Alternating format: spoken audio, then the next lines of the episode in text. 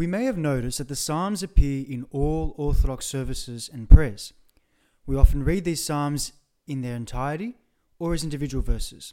So you may ask, what function do the Psalms play in our prayer life? And why are the Psalms so important to our personal and communal prayer life? St. John Chrysostom describes the use of Psalms in our services in the following way. He says, If we keep vigil in church, David comes first, last, and central. If early in the morning we want songs and hymns, first, last, and central is David again.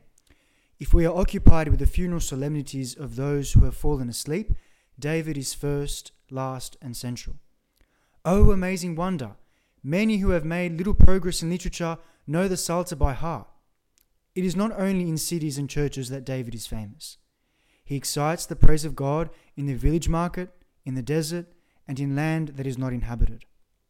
Having the Psalms in our prayers is important because they are prayers that were given to us by God through David.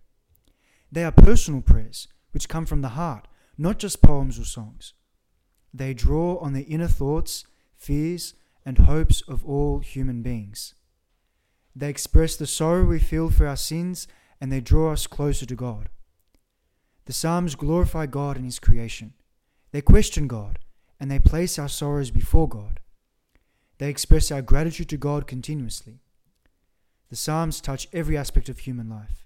It is good for us to keep all this in mind when we pray with the Psalms.